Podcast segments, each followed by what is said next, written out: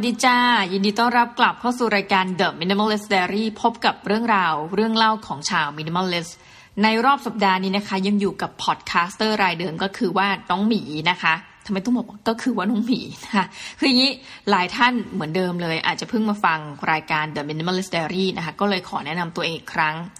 น้องหมีเป็นใครทำไมต้องเรียกแทนตัวเองว่าน้องหมีนะคะ ก็ยืนยันว่าจะไม่ค่อยอยากจะเปิดเผยเรื่องราวเกี่ยวกับชีวิตตัวเองมากนะคะ แต่ว่าเปิดเผยได้นิดหน่อยเนื่องจากว่ามีคนไปโปะแตกให้นะคะ นั่นก็คือว่า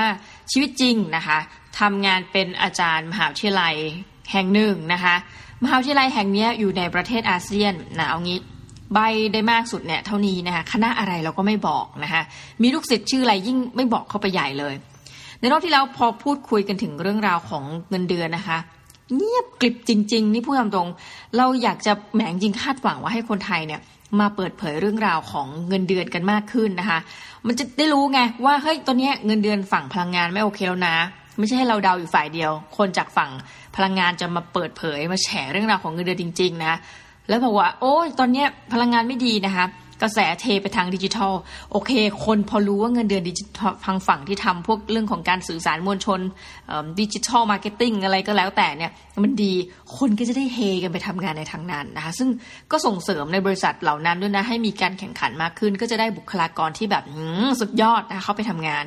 อย่างไรก็ตามพอดแคสต์ตอนที่แล้วถือว่าประสบความล้มเหลวสิ้นเชิงนะคะเพราะว่าไม่มีใครยอมมาเปิดเผยเงินเดือนกับเราเลย หลังจากเราจัดรายการจบนะเหมือนเราขาดทุนอยู่คนเดียว เพราะว่า เราเปิดเผยแบไต๋นะคะพูดถึงเรื่องราวของเงินเดือนให้ทุกท่านได้ฟังอยู่คนเดียวตัวเดียวบาทเดียวมากนะคะ รู้สึกเป็นการจัดรายการที่เหงามากในรอบที่แล้วนะคะโอเค ในรอบสัปดาห์นี้ขอยังวนเวียนอยู่ใกล้เคียงกับคำว่าเงินเดือนนะแต่ว่าจะขยายสเกลไปนิดหนึ่งนะวันนี้ขอมาพูดถึงเรื่องราวของคำว่ารายได้นะคะทีนี้ต้องบอกว่าพอพูดถึงเงินเดือนมันมันดูน่าเบื่อมากนะมันก็คือเงินที่เราจะได้มาทุกเดือนนะคะ บางบริษัทเจ๋งกว่านั้นนะให้เป็นทุก 15 วัน แต่ว่าอาจจะมีไม่ค่อยเยอะนะคะถ้าให้ทุก 15 วันข้อดีก็คือว่าเฮ้ยพอเงินใกล้หมดใกล้ตายแล้วนะคะ ใน 2 อาทิตย์แรกได้สูดลมหายใจต่อเพราะว่าอีก 15 วันถัดไปเราก็จะได้เงินก้อนใหม่ แต่ประการนี้นะบอกเลยว่าอาจจะไม่ดีกับคนที่ต้องมีค่าใช้จ่ายภาระประจำนะเช่นต้องจ่ายค่าบ้านสมมติเดือนหนึ่งต้องผ่อนละหมื่นหนึ่งอะไรเงี้ยมันก็จะวุ่นวายนิดนึงเพราะว่าแทนที่จะได้เงินเดือนเป็นแบบทั้งเดือนใช่ไหมคะต้องมาได้ทีละครึ่งทีละครึ่งอย่างเงี้ยก็จะต้องมานั่งทยอยเก็บเงิน อันนี้ก็จะเป็นข้อเสีย ทีนี้พอเงินเดือนอะเราก็พูดถึงว่าอย่างมากสุดก็คือเราจะได้ขึ้นเงินเดือนเมื่อรายปีนะคะหรือเมื่อมีการประเมินอาจจะทุกหกเดือนหรืออะไรก็แล้วแต่ตามแต่ละบริษัท ทีนี้พูดถึงรายได้เนี่ยมันจะมีความหลากหลายมากกว่า เพราะรายได้คือเงินเดือนเนี่ยเหมือนเป็นสับเซตเนาะของคำว่ารายได้ รายได้จริงคนเราแต่ละคนเนี่ยอย่างที่เขาสนับสนุนกันก็คือว่า เราทุกคนนะคะควรจะมีรายรับหลายทาง ทีนี้ก็เลยมานั่งดูคนรอบตัวนะก็คือในมหาวิทยาลัยแห่งหนึ่งในประเทศอาเซียนเนี่ยว่าเฮ้ยมีใครเขามีรายรับหลายทางกันบ้างหรือเปล่า แล้วก็ค้นพบสถิติหลายอย่างที่น่าสนใจมากนะคะ แล้วมันก็ทำให้เราได้เรียนรู้ว่าเอาจริงเนี่ยถ้าอยากมีชีวิตรอดเนี่ยอย่าไปอายทำกิน อันนี้ทุกคนรู้อยู่แล้วข้อนี้นะคะแต่ว่าพอดีเจอกับตัวก็เลยจะมาเล่าให้ฟังถึงประสบการณ์อะไรบางอย่างนิดนึงนะคะตอนนี้อาจจะไม่ค่อยยาวมาก ไม่รู้สินะ ต้องทำว่าไม่รู้สินะ รู้สึกว่ามันจะเป็นตอนที่สั้นตอนหนึ่งนะคะเอางี้กันในมหาวิทยาลัยที่ทำงานอยู่เนี่ยนะคะขอแบ่งมนุษย์ออกเป็นสามสปีชีส์ด้วยกัน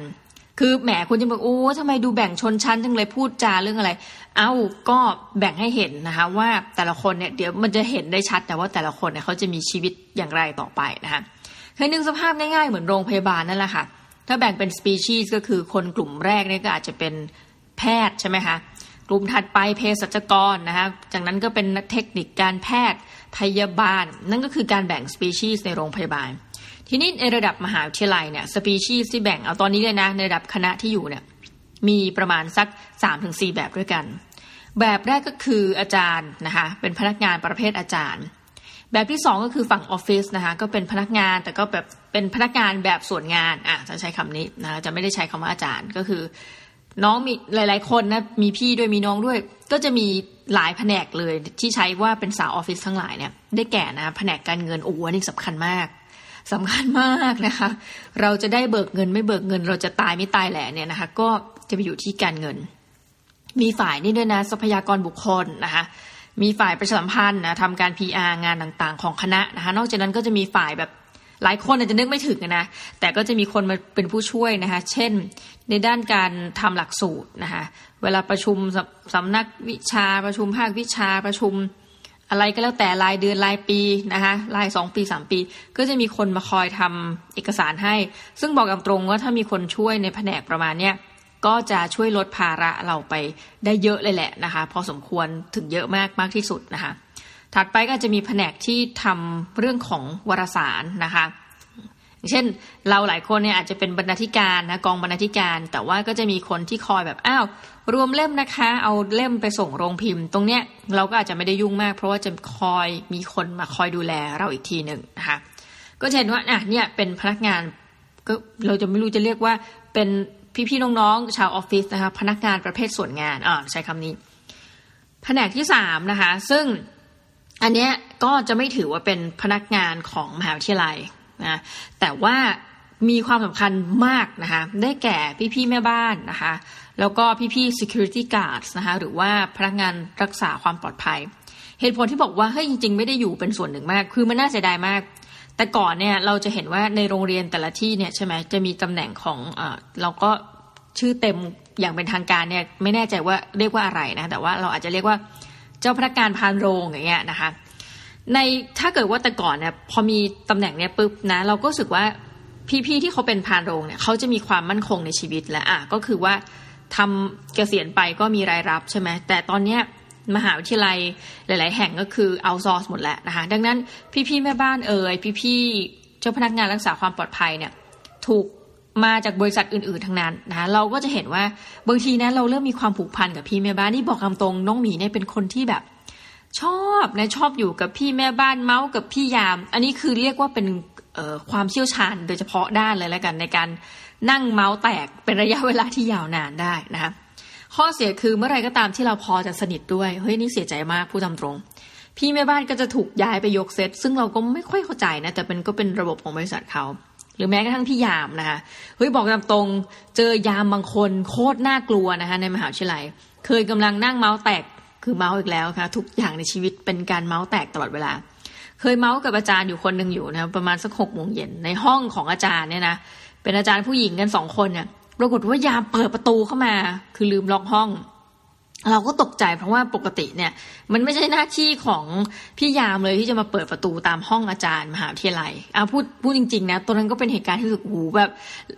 ปล่อยข่าวลือนะคะ แบบเฮ้ยหวั่นไหวรู้สึก หวาดกลัวมากกระแวงอะไรเงี้ย แล้วก็ยามก็เลยถูกถูกย้ายไปยกเซตเหมือนกันนะ เพราะว่าเราก็แจ้งไปถึงเรื่องเรื่องความกังวลและกันที่มีต่อความปลอดภัยของตัวเองนะคะในอนาคตอะไรประมาณนี้เอันนี้ว่าพอพอไปจ้างแบบเอาซอร์สเนี่ยความความผูกพันในองค์กรเขาก็จะไม่ค่อยมีเท่ากับพวกเราหรือคืออยากคงอาจจะอยากมีแหละ ใคร ๆ ก็อยากจะมีงานประจำที่มั่นคงและไม่ต้องย้ายที่ทำงานตลอดเวลาเนาะแต่ว่าโอเค มันก็เป็นตัวเลือกที่เลือกไม่ได้นะคะ ถามว่าเฮ้ยอันนี้เล่าเรื่องตัวเองแล้ว สนิทกับแม่บ้านขนาดไหน บอกเมาส์อยู่นั่นน่ะอย่างนี้ละกันเคยซื้อของให้ลูกของพี่แม่บ้านแบบพวกของเล่นเด็กอะไรเงี้ยนะคะ หรือว่าบางทีเดินไปเจอกันที่ไกลๆเนี่ยเขาก็ยังเอาลูกมาแบบให้เล่นให้เราไปนั่งเล่นด้วยหรืออะไรแบบนั้นนะคะ ส่วนพี่ยามก็คือจะซื้ออาหารมาฝากบ้างนะคะ ซื้อขนม พอสิ้นปีเนี่ยเขาก็จะมีการจริง ๆ คณะค่อนข้างน่ารัก เรียเรียรายเงินนะบอกว่าอยากจะบริจาคให้พี่ๆเนี่ย ถือว่าเป็นของขวัญปีใหม่เราก็จะต้องทุกปีนะเสนอหน้าหน่อยแบบบริจาคเงินเป็นเป็นผู้บริจาครายย่อยท่านหนึ่งอ่าแบบนั้น ปรากฏว่าพอมานั่งดูสามสปีชีส์นี้นะคะ พบว่าบางสปีชีส์นะได้แก่อาจารย์เนี่ย เป็นสปีชีส์ที่เหมือนจะดีนะ เหมือนจะมีความมั่นคงนะ แต่ข้อเสียที่สุดในสามกลโลกก็คือว่า หลังจากไปนั่งคุยกับอาจารย์มา ท่วมจะ หลายคนมากนะคะคนพบว่าอาจารย์มหาวิทยาลัยเนี่ยเราเหมาะกับเป็นมนุษย์เงินเดือนจริงๆอะ่ะแต่ว่าไม่เหมาะกับเป็นมนุษย์ที่มีรายรับหลายทางยังย้ำกันอีกทีหลายคนพยายามเถียงโหอาจารย์มหาลัยเงินเยอะจะตายชักนะคะ คุณเอาไว้ใช้คำนั้นกับพวกอาจารย์คณะแพทย์ วิศวะ และบัญชีเถอะนะคะ หรือที่ที่มี certificate ทั้งหลายนะที่แบบว่าสามารถเอาวิชาชีพของเราเนี่ยใบประกอบวิชาชีพ โอ้สถาปัตย์ด้วยนะคะ เอาไปทำอย่างอื่นเผอิญว่าไม่ได้มีศักยภาพในการที่จะไปเรียนในคณะเหล่านั้นนี่เรียนตามตรงนะดังนั้นคือว่าพอนั่งคุยกับอาจารย์ที่เหลือเนี่ยอย่างมากคือเราก็จะมีรายรับเพิ่มเนี่ยจากการไปบรรยายนะคะ ในความถนัดของตัวเอง ซึ่งเขาจะเชิญไม่เชิญเนี่ยก็ถือว่าเป็นการสุ่มมากเลยนะเพราะว่าไม่ใช่อาจารย์ทุกคนเนี่ยที่จะมีชื่อเสียงระดับที่เขาต้องเฮ้ยพอนึกถึงเรื่องนี้ต้องเอาอาจารย์คนนี้นะคะดังนั้นเป็นอาชีพที่คนไม่ค่อยมี รายรับแบบที่สองแบบที่สามนะหมายว่าทางที่สองทางที่สามก็คืออะถ้าคุณจะนับว่ารายรับเนี่ยมันรวมไปถึงเรื่องราวของดอกเบี้ยนะคะดอกเบี้ยเงินฝากกองทุนรวม LTF RMF นะคะก็โอเค แต่เราก็ไม่ถือว่ามันเป็นรายได้ที่เราสามารถสร้างออกมาเองนะอันนี้ก็คือเป็นระบบเหมือนกับระบบอัตโนมัติอ่าประมาณนี้ ทีนี้พอมาดูสปีชีส์ที่สองนะเราพบว่าเนื่องจากสปีชีส์สองเนี่ยเขารู้สึกว่าอะไรบางอย่างมันไม่เหมือนกับอาจารย์มหาวิทยาลัยนะเช่นต้องบอกว่าอาจารย์มหาวิทยาลัยเนี่ยพอเป็นพอสอรอสอสอเนี่ยมีเงินประจำตำแหน่งแน่นะคะคือวันนี้ถ้าเกิดอันนี้ต้องแทรกนิดนึงนะใครแบบไม่อินกับเรื่องราวอาชีพในวงการเนี้ยนะคะอาจจะต้องเปลี่ยนช่องนะคะไปฟังรายการอื่นไปไปชูนะคะไล่ออกไปก่อน โอเค กลับมาต่อ เป็นก็คือพอคนกลุ่มที่สองเนี่ยนะเขารู้สึกว่าเฮ้ยเขาไม่ได้มีเงินเดือนประจำตำแหน่ง เหมือนกับอาจารย์มหาวิทยาลัย ดังนั้นเฮ้ยเราคนพบว่าคนหลายคนที่เป็นน้องๆ พี่ๆออฟฟิศเนี่ยมีรายรับหลายทางเฮ้ยแล้วน่าสนใจมากหลังจากเราฟังแล้วเราก็รู้สึกว่าเรานี่แทบจะแบบอยากจะทำแบบเขาบ้างนะคะ แต่ว่าเดี๋ยวมันจะมีเหตุการณ์อะไรบางอย่างที่เกิดขึ้นแล้วเปลี่ยนแปลงความคิดอะไรบางอย่างของเราเดี๋ยวจะเล่าให้ฟัง อ่าทีนี้มาสำรวจในบรรดาน้องๆ พี่ๆเนี่ยเขาทำอะไรกันบ้างนะพูดมานานแล้วยังไม่เข้าเรื่องที คนหนึ่งนะขายหมวกเออเจ๋งมากเลยไปขายตามไอจีอะไรพวกเนี้ยขายหมวกนะคะคนถัดไปอันนี้ตอนนี้เลิกทำแบบนี้ล้วเขาบางทีก็จะมาขายแบบ อาจารย์นะคะ อาจารย์เอาทุเรียนหมอนทองไหมคะแน่ขายนะถึงฤดูไหนขายของนะบางทีก็ขายปอบเปี้ยขาย คือสารพัดอย่างคือนึกอะไรได้ขึ้นมาในฤดูกาลนั้นก็จะขายอ่ามีเหมือนกันนะถัดไปก็คือที่บ้านมีสวนก็เอาของจากสวนมาขายนะคะนี่รายที่สามแล้วลายถัดไปนะคะเฮ้ยอันนี้เจ๋งมากเลย น้องเคยเป็นคนที่ค่อนข้างจะแบบตัวใหญ่มาก่อนนะคะแล้วตอนหลังเนี่ยลดน้ำหนักได้ คนก็จะไปถามเยอะเฮ้ยทำไมน้องลดน้ำหนักได้ ปรากฏว่าไปกินยาลดความอ้วนนะซึ่งเราก็ไม่สนับสนุนให้ใครมากินยาลดความอ้วนทั้งนั้น กินไปกินมานะคะ ไม่กินเปล่านะคะน้องก็กลายเป็นเอเย่นค้ายาลดความอ้วนนะคะ ไม่ใช่ค้ายาอย่างอื่น ก็ขายดีมากนะจนกระทั่งว่าเขาได้บินไปต่างประเทศนะตามฟอร์มฟอร์มเป๊ะๆเลยนะ พวกเขาเรียกไงคนที่รับมาขายทีพอขายดีก็เป็นลูกทีมที่ดีก็ถูกได้รับการตอบสนองในการพาไปเที่ยวต่างประเทศนะคะก็เห็นเขาโพสต์ดูว่าเออไปเที่ยวนู่นไปเที่ยวนี่อะนี่ก็เป็นอีกรายหนึ่งนะคะถ้าไม่ขาย ยาลดความอ้วนมีขายอะไรอีกนะคะขายลิปสติกบ้างนะคะแต่ที่สำคัญนะคนที่แบบมีลักษณะขายเก่งเนี่ยคือต้องเอาผลิตภัณฑ์มาให้ทดลองใช้ด้วยนะคะอะนอกจากนี้ก็ยังเห็นบางคนเอา้าทำไมวันนี้พอสี่โมงครึ่งปุ๊บปะเลิกปุ๊บออกจากที่ทำงานปั๊บนะ คือมันจะอาการผิดกัน เพราะว่าบางคนเนี่ยเขาจะค่อยๆ แบบนึกไหมยุระยาตเดินออกจากที่ทำงานนี่แบบเอ้าทำไมออกเร็วนะคะ ก็มีเป็นพี่ที่อยู่ออฟฟิศคน บอกว่าอ๋อคือ ปกติรับสอนพิเศษอะค่ะรับสอนพิเศษภาษาอังกฤษนี่ก็คือเป็นความชอบส่วนบุคคลนะคะมีพี่คนหนึ่งอุ้ยออฟฟิศนี้เจ๋งมากเลยนะแบบคนทำงานเสริมเต็มไปหมด พี่คนหนึ่งเนี่ยเขาเนี่ยมีความถนัดในการแต่งหน้า ไม่เคยเรียนมาก่อนนะคะคือไม่ได้มีการจบมาช่างหลักสูตรช่างแต่งหน้าหรืออะไรก็ตามแต่เนี่ยแต่ชอบแต่งนะคะดังนั้นงานพิเศษชัดเจนนะคะช่วงฤดูรับ ปริญญาเอ่ยนะหรือฤดูที่มันจะมีคนจะต้องมาให้แต่งน่งแต่งหน้าเนี่ยนะคะแบบแต่งงานมั่งงานแต่งนู่นนี่นั่น ก็รับจ้างแต่งหน้าเป็นอาชีพเสริม ซึ่งเจ๋งมากเพราะว่าเขาก็มีงานของเขาอยู่เป็นระยะระยะเหมือนกันนะคะ โอ้มีพี่คนหนึ่งอ่าทำแสงสีเสียงให้กับคณะนะเช่นแบบพวกเป็นเทคนิชเชียนทั้งหลายอะนะคะ เวลาแบบเราจะออกบรรยายอะไรไม่พัง ไม่เจ๊งต่อสายไฟนะคะก็จะเป็นหน้าที่ของพี่คนเนี้ย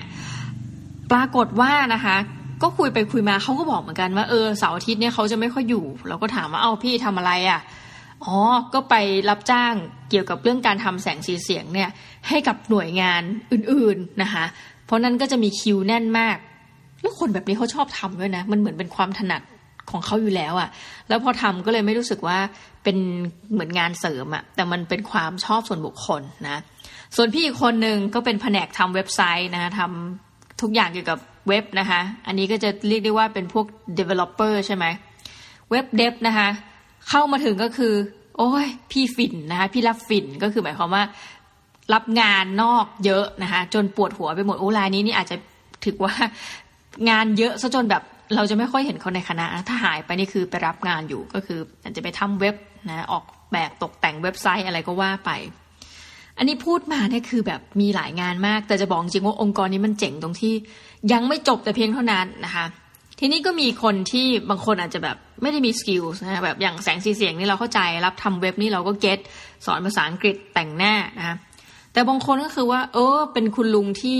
ต้องทำหน้าที่ในการขับรถนะคะขับรถบ้างเอาเข้าเช็ค บ้างนะเวลามีเช็คก็ฝากคุณลุง หรือว่ารับเอกสารรับส่งพัสดุ แล้วคุณลุงทำอะไรนะ ปรากฏว่าตอนเย็นก็หายตัวไปเหมือนกันนะแล้วก็เอ๊ะลุงไปทำอะไร ปรากฏว่าก็ไปโผล่อีกทีนะคะก็คือไปขายขนมจีบนะคะขายขนมจีบขายของของกินเล่นนะคะก็เป็นรายได้เสริมอีกเช่นกันนะแล้วก็เช่าที่ของมหาวิทยาลัยนี่แหละเป็นล็อกหนึ่งในการไปขายของในช่วงเย็นโหแบบเจ๋งมากนะคะ นอกจากนั้นเนี่ย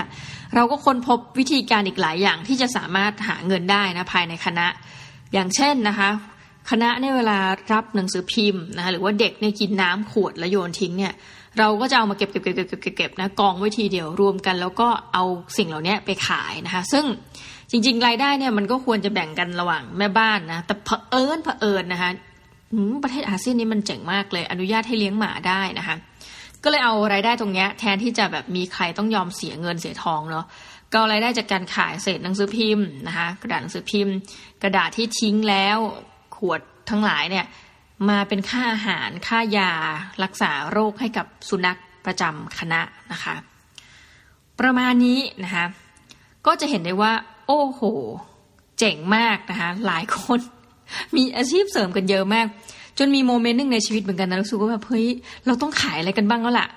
แต่พอมาใน scale tier tier แรกนะคะเซตแรกกลุ่มแรกที่เล่าเนี่ยคืออาจารย์มหาวิทยาลัยเนี่ยไม่มีใครทำอาชีพเสริมเลย อย่างที่บอกเราไม่นับการสอนนะ เพราะว่าการสอนเนี่ยมันมาจากงานของตัวเองโดยตรง อันนี้จะไม่นับว่าเป็นอาชีพเสริม ทีนี้ประเด็นก็คือว่า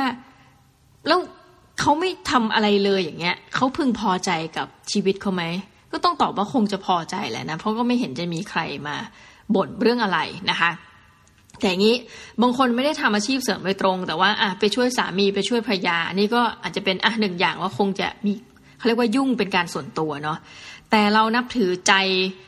คนสปีชีส์ที่สองมากที่ทุกคนนะหลายคนมากอันนี้คิดว่ารวมๆกันแล้วเกินครึ่งขนาดนะที่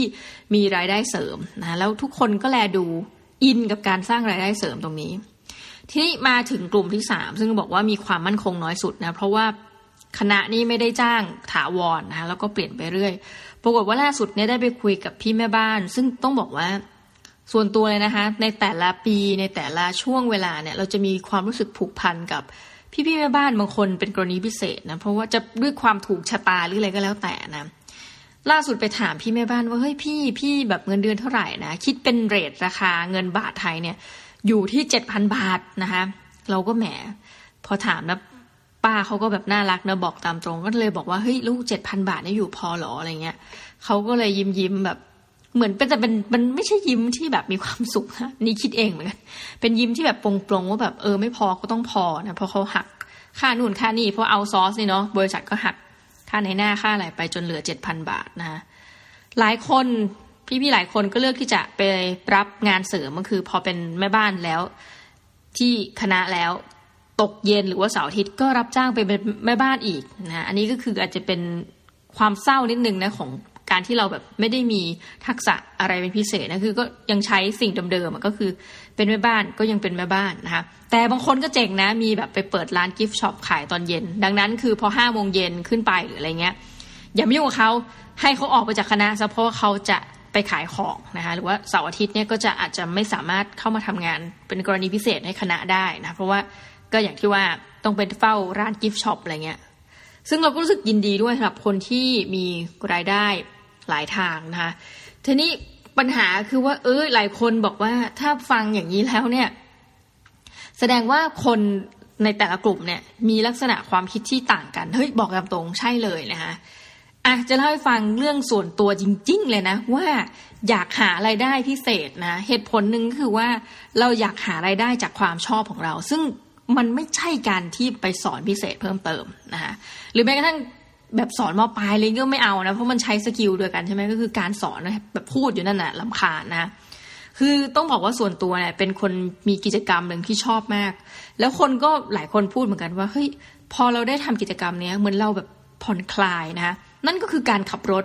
ใครจะเกลียดการขับรถก็ช่างนะ ส่วนตัวเป็นคนชอบในการขับรถมาก ถึงมากที่สุด คือมันจะมีช่วงเบื่อแหละจริงแบบรถตรงรถติดเนี้ย แต่ที่สุดแล้วหลีกเลี่ยงไม่ได้พอขับระยะไกลเนี่ยอู้แบบมีความสุขนะคือชอบขับรถ ก็เลยมีความประสงค์ในขั้นหนึ่งของชีวิตเนี่ยว่าจะไปขับรถขับแกล็บนะคะตอนนี้แต่เดิมชื่อแกล็บแท็กซี่ตอนนี้เป็นแกล็บไปเฉยใช่ไหมอยากขับแกล็บนะคะก็เลยปรึกษากับ หัวหน้าภาคว่าแบบเออเนี่ยเดี๋ยวจะไปสมัครขับแกร็บนะ จะแบ่งเวลายังไงดีโอ้โหมาเลยเรียบร้อยนะคะหัวหน้าภาคก็บอกว่าเป็นอาจารย์น่ะอย่าไปทำเลย คือประการหนึ่งก็คือถ้าเราขับแกร็บเนี่ยมันแน่นอนอยู่แล้วคงจะได้มา เพราะว่าบ้านพักเนี่ยอยู่ไม่ไกลจากมหาวิทยาลัยในอาเซียนเนี่ยนะคะถ้าขับรถปุ๊บรับรองเจอเด็กเรียกแน่นอนอันนี้ก็ไม่ได้คิดอะไรนะ ก็แต่ว่าเขาก็คงมันอาจจะนั่งแล้วแปลกๆเกรงๆหน่อยมั้งถ้าเกิดเจอลูกศิษย์ตัวเอง ในขณะขับแกร็บนะคะหัวหน้าภาคก็เลยแนะนำว่า เอออย่าทำเลย มันยึกกระดือยมันยังไงไม่รู้นะคะก็เป็นอันว่าแอบเศร้านะ แอบเศร้าก็คือการจะต้องขับแกร็บของเราก็ถูกพับโครงการไปนะ เพราะว่าถูกท้วงติงเรื่องความเหมาะสมเฮ้ยซึ่งอันนี้เศร้าพูดจริงทำไมอะ่ะ มันก็เป็นอาชีพที่สุจริตเหมือนกันน่ะลมเสียนะคะ โอเค ประการถัดไป ก็เกิดผู้ที่ปัญญายานะ เกิดไอเดียขึ้นมาอีก วันนั้นก็คือไปอบรมนะคะแม่มหาลัยนี่มันดีอย่างนี้ถ้าเรามีความสนใจอะไรบางอย่างเนี่ย มันก็มีคณะให้เราเลือกสรรในการไปอบรมนะวันหนึ่งก็ไปอบรมการทำไอศกรีมมานะคะ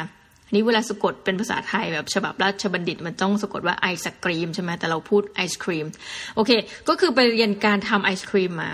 แล้วก็รู้สึกอินมาก เพราะว่า บังเอิญบังเอิญน้องในออฟฟิศคนหนึ่งเนี่ยจบปริญญาตรีและปริญญาโทนะคะทางด้าน food science มาโดยตรงนะวิทยาศาสตร์ การอาหารเนี่ยแล้วเขาก็สามารถทำผลิตภัณฑ์พวกแบบเนี้ยได้ทุกอย่าง ก็เลยไปบอกเขาว่าเฮ้ยเนี่ยสนใจมาเป็นผู้เขาเรียกว่าผลิตผลิตภัณฑ์ให้พี่ไหมนะเนี่ยพี่จะไปซื้อเครื่องมานั่งทำไอศครีม แล้วก็ขายเป็นแบบแคทเทอริงนู่นนี่นั่นนะคะ แต่พี่ต้องการคนทำสูตรนิดนึงนะ เพราะว่าน้องคือเขาก็บอกอย่างว่าเขาเนี่ยมีความเชี่ยวชาญเพราะเขาเรียนจบมาโดยตรงนะคะและมีติดอะไรนะวิทยานิพนธ์ระดับปริญญาโทก็ทำเรื่องอะไรประมาณเนี้ยเกี่ยวกับพวกครีมพวกชีสนะคะซึ่งแปลว่านางจะสามารถทำสูตรได้แน่นอน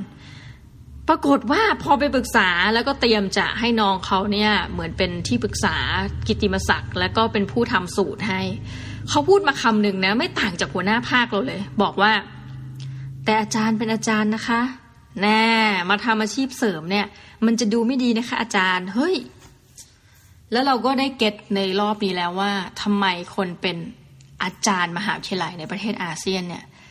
จะมีปัญหาในการใช้ชีวิตเมื่อไรก็ตามที่คุณพลิกนอกกรอบจากการทำอาชีพประจำนะหรือว่าสิ่งที่มันใกล้เคียงกับงานที่คุณทำอยู่เนี่ย มาทำอาชีพอื่นที่อาจจะต้องใช้แรงงานและอื่นๆ คิดว่ามหาวิทยาลัยหลายแห่งอาจจะไม่เป็นนะคะแต่ว่าเผอิญเผอิญคนใกล้ตัว หมายว่าโดยรวมๆเนี่ยหลังจากเราไปปรึกษามาแล้วเอ้ยมหาลัยเราเป็นแล้วดูซีเรียสมากนะแปลกมากเลย ก็เลยมานั่งคิดว่า เออ ถ้าอย่างนั้นเนี่ยเออเป็นอาชีพเนี้ยถือว่าเป็นปัญหาให้แกเราเหมือนกันนะ เพราะว่ามันจะมีอะไรบางอย่างเนี่ยที่มากดกดเราไว้กดดันเราไว้ ไม่ให้เราทำตามใจที่เราปรารถนานะคะ หลายคนบอกว่าแหมจะเป็นอะไรมากก็ก็ทำทำไปนะคะแต่ว่าเจริงๆพอมานั่งระลึกชาติดูเนี่ยพอเขาเตือนเราก็รู้สึกว่า เออมันก็มันก็แอบเศร้านะครับ แต่ว่ามันก็จริงแหละ ถ้าเราทำธุรกิจนะหรือว่าสร้างสรรค์อะไรขึ้นมาใหม่ๆนะบางอย่างเนี่ย มันอาจจะใช้เวลานานแล้วก็มาเบียดบังเวลาที่เราต้องทำงานนะเรียนตามตรง ก็อาจจะก่อให้เกิดปัญหาได้นะคะ ทีนี้ก็มีข้อสังเกตเหมือนกันว่าอ้าวทำไมแล้วเราชอบทำงานแบบนี้ดูเป็นปัญหา แต่พอเป็นงานแบบนี้ยกตัวอย่าง ซึ่งมันก็เบียดบังเวลาทำงานเหมือนกันแหละพูดตามตรงนะอาจารย์หลายท่านนะคะเลือกที่จะแบบเอ้ยไปออกทีวีดีกว่า ในสมัยเรียนปริญญาตรีเนี่ยแบบโอ้มีอาจารย์ขาดสอนแบบโคตรเยอะพูดตรง ไม่รู้ใครเจอมั้งเปล่านะอุ้ยในในอาเซียนอะ อาจารย์เขาขาดสอนเยอะมาก บางทีไม่บอกแต่เราก็ไม่รู้ทีหลังขาดไปไหนอ๋อไปออกทีวีนะคะแม่เซเลบริตี้เหลือเกินนะคะ ไปออกทีวีบ้างนะคะหรือบางกรณีก็คือไปเป็นที่ปรึกษาทั้งหลายแหล่เนี่ยกลับปรากฏว่าสิ่งเหล่านี้ซึ่งเบียดบังเวลางานเหมือนกันนะกลับมีคนบอกเออดีแล้วถูกต้องเป็นอาจารย์เนี่ยต้องเป็นอย่างนี้แหละ เป็นที่ปรึกษานะจะได้มีเคสมาเล่าให้นักศึกษาฟัง ซึ่งจริงๆก็ไม่รู้ได้เล่าหรือเปล่าเนาะเป็นที่ปรึกษาเนี่ยถูกต้องนะคะไปบรรยายที่อื่น รับงานมันฟินเหมือนกันแหละเสาร์อาทิตย์อ่าวิ่งวนบรรยายมหาวิทยาลัยอื่นนะคะไปเป็น บรรณาธิการให้วารสารของมหาวิทยาลัยอื่น ตรวจงานวิทยานิพนธ์ปริญญาโทปริญญาเอกนะสอบจบนะทั้งหมดนี้มันเป็นรายได้ทั้งนั้นพูดถึงนะคะแต่ว่ากลับสิ่งเหล่านี้กลับเป็นอะไรที่มหาวิทยาลัยเออเห็นชอบ แต่กลายว่าพอจะทำธุรกิจหรือว่าอื่นๆน่ะที่มันดูจะฉีกไปจากที่เกี่ยวกับวิชาชีพนะระดับหนึ่งเนี่ยกลับเหมือนมีวอร์นิ่งขึ้นมานะคะอันนี้น่าสนใจมากปรากฏว่าล่าสุดเนี่ย มหาวิทยาลัยเขาก็มีการตื่นตัว คือตอนนี้พยายามจะมีการว่าให้อาจารย์นะคะกับบริษัทเอกชนเนี่ยร่วมมือกันทำผลิตภัณฑ์อะไรอย่างเงี้ยขึ้นมา เพื่อก็เพื่อความเขาเรียกว่าอะไรนะมุ่งเป้าประสงค์เนี่ยทำให้มันมีผลพลอยได้จากจากการที่งานวิจัยผสมกับเจอกับนักธุรกิจให้รวมกันเป็นการสร้างมูลค่าเพิ่มขึ้นมาได้นะคะปรากฏว่าน่าสนใจมากก็เลยบอกว่า โทรไปที่ศูนย์ให้ทุนเนี่ยบอกว่าเฮ้ยโทษนะเราจะไม่รวมกับธุรกิจได้ไหม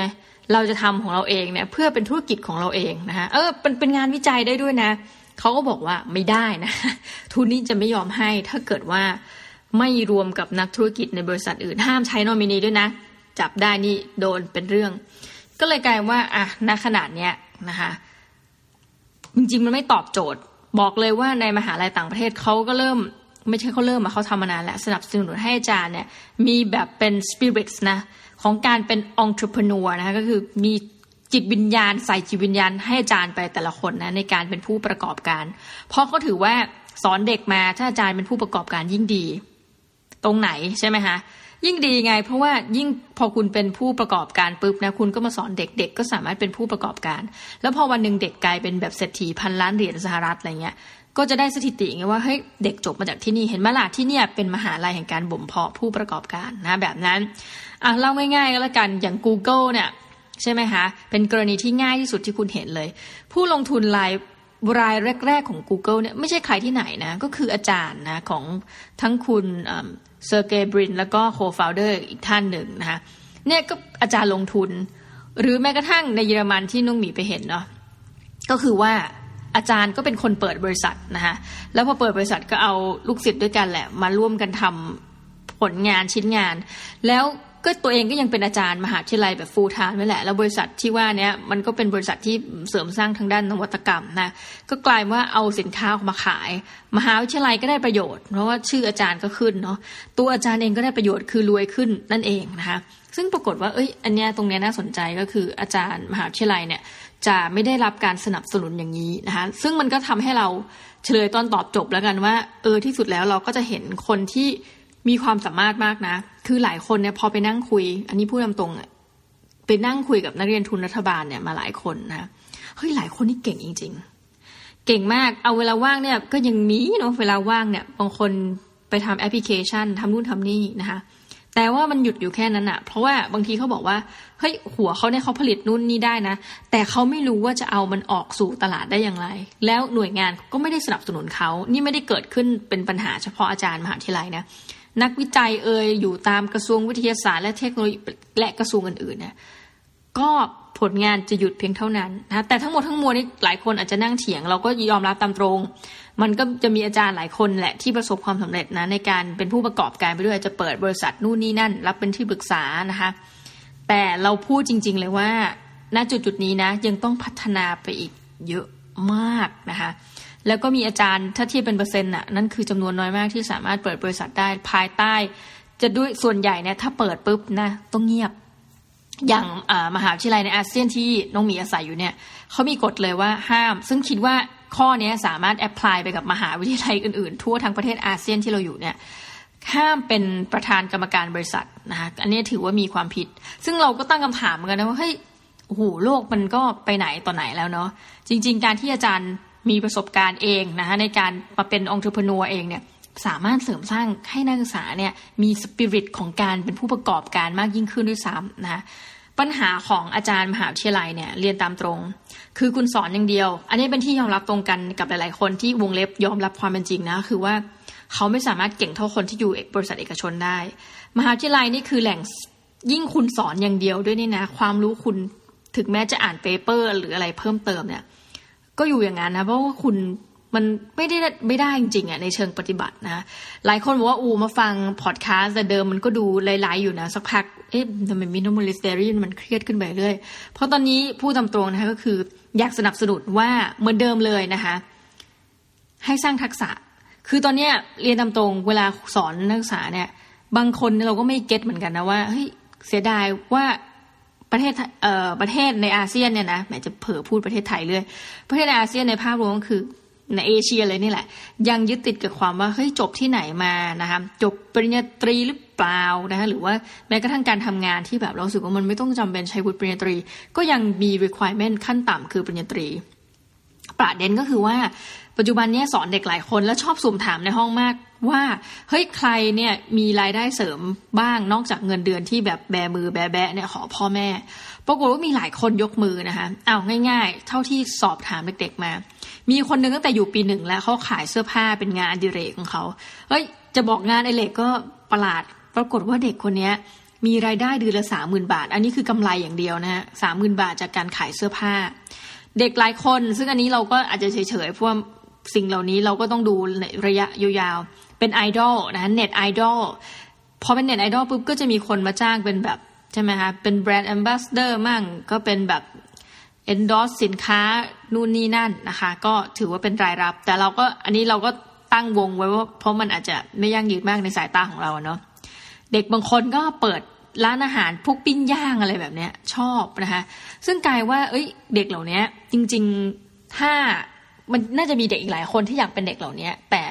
น่าจะต้องได้รับการสนับสนุนซะบ้างนะคะซึ่งการสนับสนุนเนี่ยมันไม่ใช่เอาโค้ชจาก ข้างนอกมหาวิทยาลัยมา หรือแม้กระทั่งเอาอาจารย์จากที่เรียนเอกบริหารธุรกิจมาอย่างเดียว แปลว่าอาจารย์ทุกคณะเนี่ยควรจะมีส่วนร่วม และสามารถช่วยเด็กเหล่านี้ได้นะคะ ง่าย ๆเลยอย่างสมมติคณะชีววิทยาเนี่ยมันก็จะมีพวกอะไรนะแผนกหมักนู่นหมักนี่หมักนั่นใช่ไหมเด็กเราเนี่ยจบฟู้ดไซเรียนฟู้ดไซมาเนี่ยแปลว่าคุณต้องสามารถสร้างผลิตภัณฑ์อะไรบางอย่างที่ ไปทำนู่นทำนี่อะที่นู่นนี่นั่นไม่แน่ต่อไปอาจจะแบบไปเสนอขายในเซเว่นอีเลฟเว่นก็ได้นะผลิตภัณฑ์อาหารที่ในระหว่างที่คุณเรียน แต่เผอิญนะคะการเรียนในมหาวิทยาลัยยังไม่มีความเป็นสหวิทยาการมากพอเนี่ยคือปัญหาที่เราเห็น นั่นแปลว่าคนที่รู้ชีววิทยาก็จะรู้อยู่แล้วนะชีววิทยา แล้ววิชาเลือกอันอื่นๆเนี่ยคือมหาวิทยาลัยก็เขียนมาเพื่อให้แบบเออเลือกไปงั้นอะนะเลือกไปสี่ห้าตัว แต่ว่าหลักๆ คุณก็ยังต้องเป็นชีววิทยา ในขณะที่มหาวิทยาลัยต่างประเทศนะอย่างสแตนฟอร์ดนี่เป็นตัวอย่างที่ดีมากก็เรียนไปเหอะอยากเรียนเรียนอะไรนะคะบางทีก็คือเรียนจบไปสองปี ปีสามค่อยเลือกเอกในการเรียน ดังนั้นแปลว่าคนเหล่านี้เขาสามารถค้นหาความชอบของตัวเอง ได้นะคะในระยะหลังจากการเข้ามหาวิทยาลัยไปแล้ว ถึงประมาณครึ่งชีวิตของมหาวิทยาลัยคือ 2 ปีประเด็นก็คือชอบอธิการบดีของสแตนฟอร์ดมากเลยนะนี่เอามาจากดร.อาร์มตั้งนิรันดรผู้เขียน China 5.0 ที่บอกว่า เฮ้ยสแตนฟอร์ดนี่มัน freedom มากเลยในการที่จะเลือกการเรียนนะจะเปลี่ยนสายเรียนนู่นนี่นั่น คือปัญหามันจะน้อยมากเมื่อเทียบกับมหาวิทยาลัยในอาเซียนแถวๆนี้นะคะ ประเด็นที่ดรอามพูดคือว่า เออที่การเขาฝากมาบอกจากสแตนฟอร์ดว่า มันแทบจะเป็นไปไม่ได้เลย ที่เราจะรู้ตัวตั้งแต่เข้ามหาวิทยาลัยว่าเราต้องการจะเป็นใคร แต่มหาวิทยาลัยนั่นเอง อันนี้เติมเองแล้วนะคะอาจารย์น้องหมีเติมเองตายแล้วนานๆจะเรียกแทนตัวเองว่าอาจารย์เขินจุง เติมเองว่ามหาวิทยาลัยนั่นแหละ จะต้องเป็นตัวช่วยข่มกล่อมเกลากลมกลึงเขาให้ shape เขาเนี่ยให้จนในที่สุดอย่างน้อยที่สุดนะ ถ้าเขาไม่รู้ว่าเขาอยากเป็นอะไร ให้เขารู้อย่างเลวร้ายที่สุดว่าเขาอะไม่อยากจะเป็นอะไรนะคะจบ แล้วก็ให้สิทธิ์ในการไปเลือกวิชาเรียนอะไรที่มันแบบเฮ้ยแม้กระทั่งวิชาที่มันบ้าบออย่างเช่นแบบประวัติศาสตร์แม่มดในยุคกลางอะไรเงี้ยหรือว่าทฤษฎีเรื่องเกี่ยวกับโนบิตะและโดเรมอน ซึ่งมันมีวิชาเหล่านี้อยู่จริงนะวิชาแฮร์รี่พอตเตอร์นะวิชาอะไรกันประมาณว่า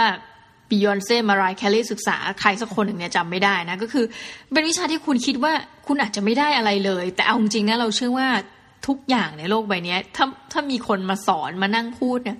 มีการสื่อสารนะการทกเถียงเนี่ยมันก็เป็นความรู้ทั้งนั้นนะเพียงแต่เราจะจับเอาประเด็นไหนให้มาเป็นความรู้นะคะสตาร์ทอัพหลายแห่งบอกเลยว่าแค่เข้าเรียนเนี่ยเขาบอกว่าเขาได้แรงบันดาลใจจากคลาสเนี้ยแล้วสุดท้ายมาทำเป็นสตาร์ทอัพนะอย่างเช่นกรณีของ Lyft นะคะ แพลตฟอร์มก็คล้ายกับ Uber เลยนะเขาก็แบบไปฟังในคลาสอาจารย์สอนเนี่ยอาจารย์เขาก็พูดแบบเหมือนแรงบันดาลใจเขาก็เลยแบบเออสุดท้ายมาทำ Lyft อะไรเงี้ยซึ่งแก้ปัญหาให้คนได้เป็นจำนวนหลายล้านคนนะคะถามว่าตอนที่ส่วนตัวนะเรียนในมหาวิทยาลัยคือวันเราเคยเป็นเด็กมาก่อนใช่ไหมคะเราก็ไม่เจอใครที่มาสอนการเป็นผู้ประกอบการให้กับเรานะคะที่เลวร้ายกว่านั้นคือ มันมันนอกจากการไม่เป็นผู้ประกอบการอะ Excel Microsoft Word นะคะ หรืออะไรก็คือ PowerPoint อะเรียนรุ่นโบราณหน่อยคอมอาจจะยังใช้ไม่มาก ถือว่าเป็นการเรียนการสอนที่ตามมีตามเกิดนะสมัยนั้นยังไม่ค่อยมีการมีการใช้ presentation ด้วย PowerPoint ด้วยซ้ำมาก ไม่มีการสอน Excel เลยนะคะ